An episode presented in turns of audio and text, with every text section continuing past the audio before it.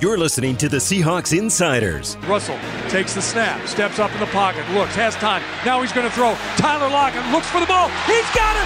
Touchdown, Seahawks! Getting you ready for Seahawks football every Sunday. The handoff inside to Carson starts up the middle, now bounces it across the line. He's in. Touchdown, Seahawks! Powered by Seahawks.com. Well, this week we are getting you ready for a Monday night matchup, not a Sunday game for the Seahawks, which means all eyes will be on the Seahawks and Niners on Monday night, which is what we are getting you ready for. Jen Mueller, sideline reporter for the team, alongside John Boyle from Seahawks.com. John, is this a bigger matchup for you? Sure, it can be for us. Look, I get why Pete Carroll and players have to treat every game the same. I completely get that philosophy. It works for them. As Bobby Wagner outlined, if you make a big deal of this game and treat it like a huge game, A, that can lead to guys over trying. You make a mistake you wouldn't usually make. And B, what happens the next week when it's not a quote unquote big game? Do you let down? I don't know. So, anyway, I understand that philosophy from a team standpoint. But for us who just talk about it and write about it, yeah, it's a big game. It's a fun game. 8 0, you're trying to close the gap on the team leading the division Monday night. It's going to be that stadium's probably going to be as full and as loud as maybe since they opened it because they've had some tough seasons there. So yeah, it's I'm really excited about this. Yeah, it will be a fun one. We will get to the comments that Bobby made and what that means for the defense and kind of where this team is at. It has been a few days. It feels like when you get that extra day off before a Monday night game, it feels like our last game was so long ago. And we did get what I was hoping for, which is Bruce Arians a little salty after that when having to fly across the country. But what did we learn about the Seahawks last week? Because I, I think for as much as the excitement is building over a 7 and 2 record, you're also getting a little bit more angst at the way these games are playing out. Yeah, I mean, to me, what we learned is what we've continued to know is that this offense is not just a pretty good offense; it's one of the best offensive in the NFL. They're running the ball well. Russell Wilson's playing like an MVP. Tyler Lockett's having one of the best years of any Seahawks receiver in history. DK Metcalf had a huge game. Love what the offense is doing, but the defense is a little concerning. I mean, Bobby Wagner in the locker room afterwards was pretty blunt that they, you know, that wasn't good enough. They need to be better. And if this team is gonna win enough games in the second half to reach the goals they want to reach, that that defense needs to improve. The kicking game might need to improve as well. That was uncharacteristic. If you look at Jason Myers over his career, I'm not sure if you could say it's uncharacteristic of what we have seen at times this season. I'm not surprised that Pete offered support of Myers. How much concern do we place on Sunday's performance versus anything else that could happen? I mean, we'll see. He's got to bounce back from it. That that position's it's such a mental position that if guys let it get in their head and they have a few bad games in a row, you really worry about where it's going to go for them. I, you know, they really like him. He had a great year last year, and I, I hope we're going to see him bounce back strong. It's the kind of thing. If he can have a couple good games, put that behind him, he could have a great rest of the season. The one thing I will say for fans who watched the game on Sunday, the end zone that all of the misses came in it is a tougher end for kickers. And uh, part of it's just the way that the stadium is built. The winds are a little bit different. It's no excuse for missing, but I will say this Santa Clara is not an easy place for kickers either. And I have seen some crazy balls and some crazy misses because of the wind that swirls there. First of all, you're going to get a wind all game long. Second of all, depending on how high you kick that ball, it's going to be in a completely different current than what's actually on the field. Well, let's, you know, just score in the red zone every time. You don't have to worry about the field goals. How about that? I solved it. You're Way welcome. to be a You're problem welcome, everyone. solver. Way No, to but- be a problem solver. Yeah, I mean, I uh, look. It's it's not good when your kicker misses three kicks in a game, but they've got faith in him, and you kind of. Ha- I mean, what do you want him to say? You can't. If if you're a head coach, you got to back the guy unless you want to make a change. And they put. You know, they put a lot of faith in him. They signed him to a big deal this offseason, and they're counting on him getting back to being the kicker he was last year. You know, Pete Carroll said some interesting things about a couple of a couple of players on the defense, and I'm going to go with Ziggy Ansah first because we have talked about where is this pass rush, where is this pass rush, how come Ziggy isn't doing more opposite Jadeveon? We get a little bit more insight from Pete this week. He's still he's still battling. I think he's still battling physically to get back to right. He's not he, still hasn't gained all his weight yet back. You know he's still in the 250s, and and so he is on a regimen to continue to get stronger and to keep working to get back to full go. You know, and and uh, the offseason t- took a big toll on him, not being able to use his shoulder, and not be able to, to run and do stuff that he needed to do. So he's still developing. So we're, I'm on. It's a it's still a developmental campaign to get him back to full go, and and he plays really hard, and, he, and he's smart, and he does things right. Um, I think that the production should show. It should come up, and and uh, so we're going to stay after it. So does this make a little bit more sense with what we're seeing? Yeah, and I, you know, I think to an extent we all knew that might be going on. Pete Carroll just hadn't really verbalized it quite that way, but this was a guy that missed a ton of time.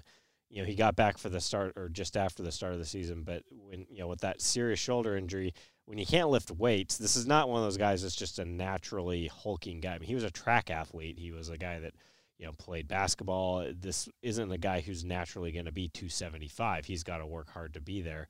So yeah, it's you know, as Pete said, he plays hard. We've seen some great hustle plays out of him. The forced fumble and recovering Cleveland was a great play, but the the pass rush production just hasn't been there. And they need whether it's him or Quinton Jefferson getting back healthy, they need people to step up because Clowney's playing great. The sack numbers aren't there, but he's playing really good football. But if teams can double team him every week and they're not getting burned by it by somebody else getting the sacks, that's going to hurt the Seahawks defense. So, what is the answer for the defense? Because you can only go so long, and I know what the numbers say. And look, if you can win these close games early, you really do set yourself up for some success later because everybody has said it is about the mental fortitude to withstand some of this. And we know that the Seahawks can do that and win close games because of all of the games that have been decided by less than a touchdown.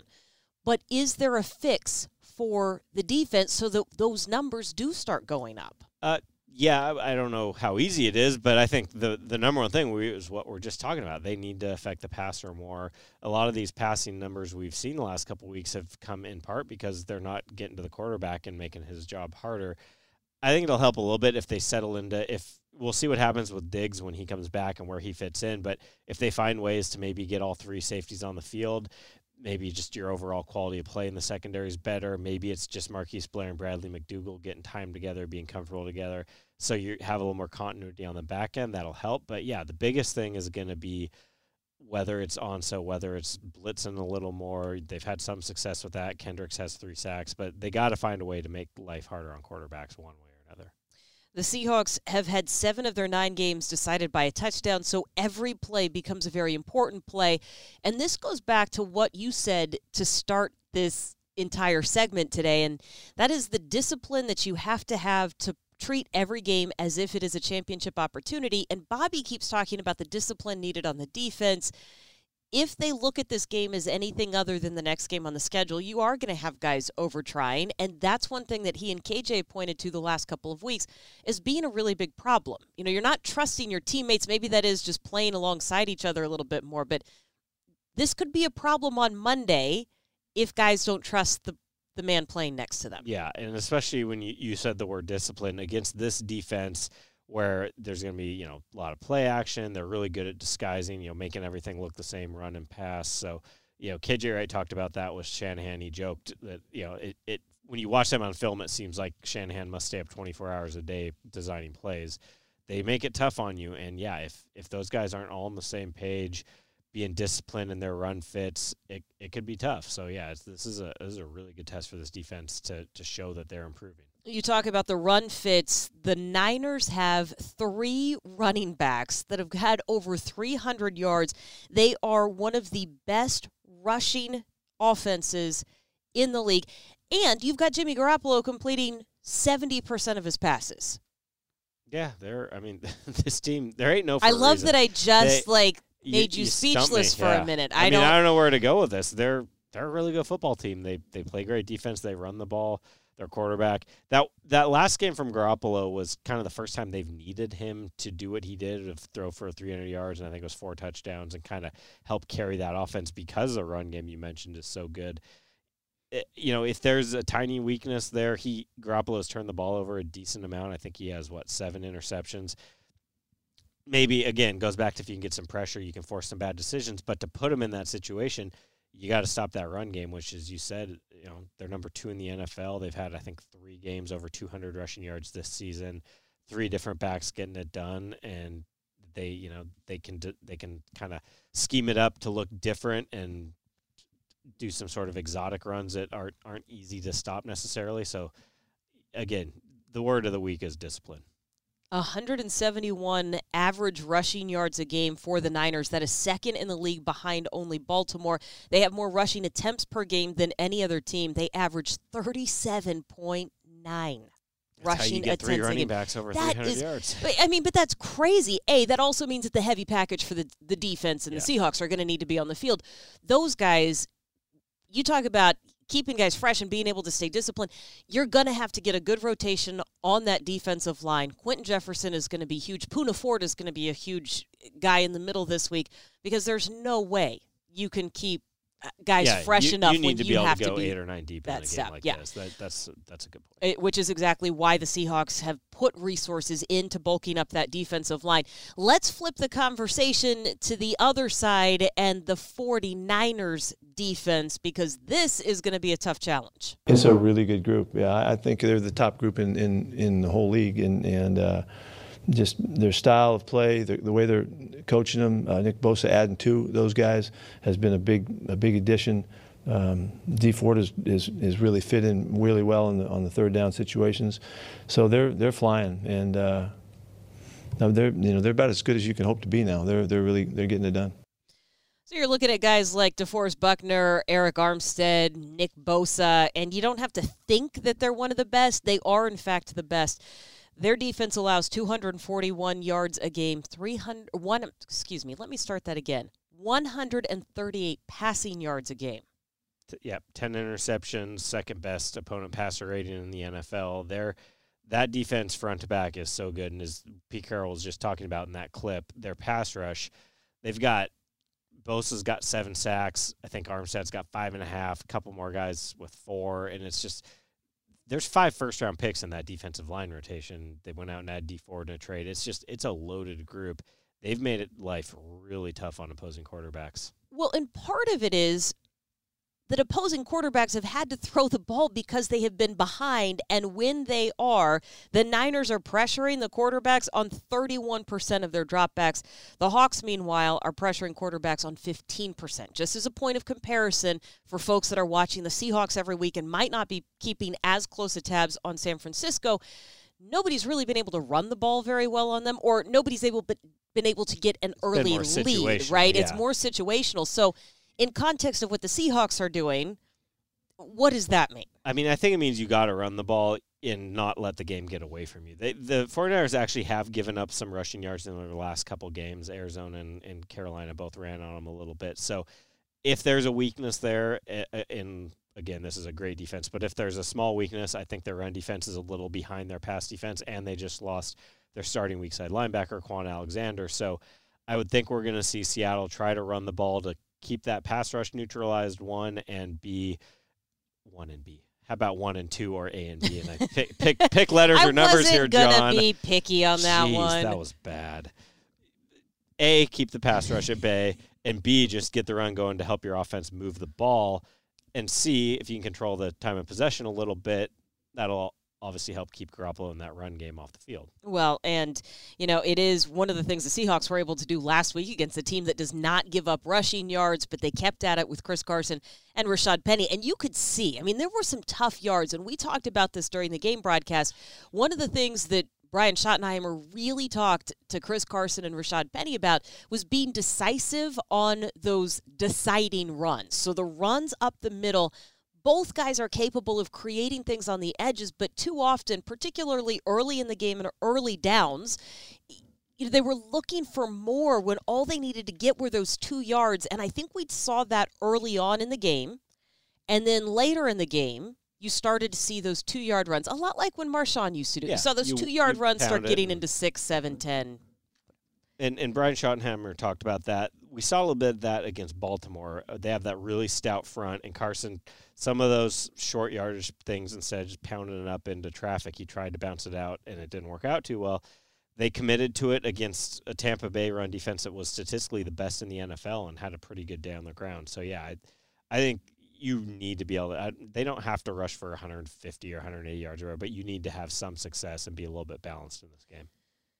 Given that the run game is going to be important, do you think that Chris Carson perhaps overthinks some of those techniques and mechanics that Pete pointed out got away from him with a couple of fumbles last week? Yeah, I'll be curious to see because I mean, last time the fumble issues, granted it was over a couple weeks, but last time when he did put it behind him, he bounced back with.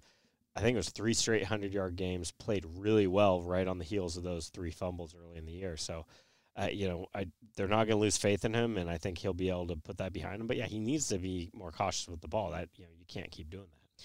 You know, we have gone several minutes now without mentioning the Seahawks' new addition, partly because we don't know what his role is going to be. But what are you getting the sense? Because you've been around the club a little bit more than I have this week what are you getting the sense of Josh Gordon and how he fits in, how teammates have responded to him, and maybe even how he is responding to the chance? Yeah, you know, we haven't got to hear from Josh yet. He'll talk to the media later this week, but th- his teammates are obviously excited about him and they're embracing him and hoping that this can be a good kind of change of scenery for him.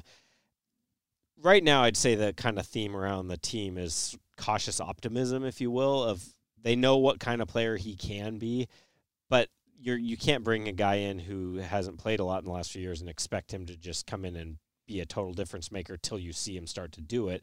They really obviously like their receivers. Tyler Lockett's having this great year. DK Metcalf doing what he's doing. So this isn't so much a huge need. It was, hey, this is a great potential talent available. Let's take a look. So right now, it's wait and see what they got. You know, we'll see if he plays Monday. Sounds like he's got a decent shot too, but we won't know that till the end of the week. But yeah, it's I mean the guy's a great talent, and if he can be anything close to the player he used to be, that's a heck of an addition for the second half. What do you make of that move being used to?